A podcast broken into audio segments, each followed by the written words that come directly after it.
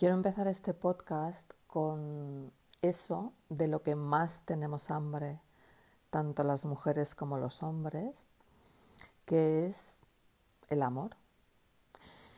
Y hay una frase que escuché una vez y la primera vez que la escuché reconozco que no solo no la entendí, sino que me sentó mal. Y os la voy a decir a ver qué os parece y ahora os la explico, ¿vale? La frase dice así. Comer compulsivamente es un acto desesperado de darnos amor. Como os digo, la primera vez que escuché esta frase me rompió la cabeza porque para mí comer compulsivamente era mm, algo malo. Yo tenía eh, la sensación o la creencia o la certeza en aquel momento de que comer compulsivamente era mm, una pérdida de control, una imperfección, eh, una debilidad, un, no saber hacer las cosas, una falta de compromiso. Bueno, como veis, para mí comer compulsivamente tenía muchísimo que ver con el lado oscuro de la vida, ¿no? Nada que ver con el amor, ¿no? Pero a lo largo de, bueno, de mi camino he ido descubriendo que todo lo que hacemos los seres humanos, por horrible que nos parezca, tiene lo que en psicología se llama una intención positiva. Y una intención positiva es que siempre detrás de todo lo que hacemos hay algo bueno, por así decirlo. A mí no me gusta mucho catalogar las cosas como buenas o malas, pero bueno, entiendo que hay que utilizar estos conceptos para entendernos. ¿no?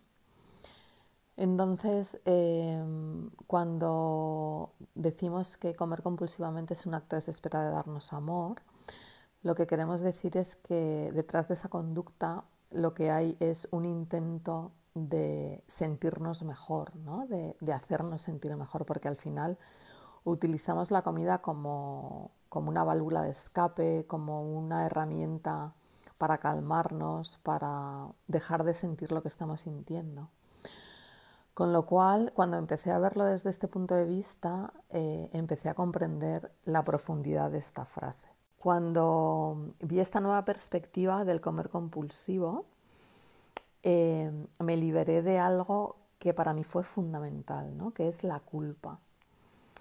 La culpa al final no es más que una expresión de odio hacia nosotras mismas y donde hay odio no puede haber amor y donde hay amor no puede haber odio. Entonces, donde no hay odio, no puede haber culpa. Y para mí el liberarme de la culpa fue liberarme de algo que volvía otra vez a arrancar el proceso. ¿no? Cuando comemos de forma compulsiva, al final lo que estamos intentando es deshacernos de una incomodidad, eh, ya sea provocada por una emoción, por un pensamiento, por una situación. Eh, comemos compulsivamente, momentáneamente sí nos liberamos de esta sensación desagradable, pero automáticamente vuelve la misma sensación de antes con un extra de culpa. No somos conscientes de las cosas tan terribles que nos decimos a nosotras mismas.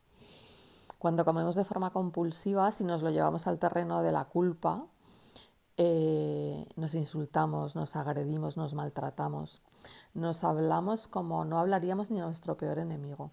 Pero si conseguimos acercarnos, aunque sea un poquito, a esta nueva perspectiva, a esta nueva sensación de que, bueno, de que lo estamos haciendo lo mejor que sabemos y de que estamos haciendo algo eh, para ayudarnos a nosotras mismas a transitar un momento difícil, eh, nuestro diálogo interno cambia. Ya no puede haber odio, ya no puede haber enfado, simplemente hay, bueno, comprensión y compasión. Así que la próxima vez que tengas un episodio de comer compulsivo, trata de conectarte, aunque sea un poquito, con esta nueva perspectiva y a ver qué ocurre.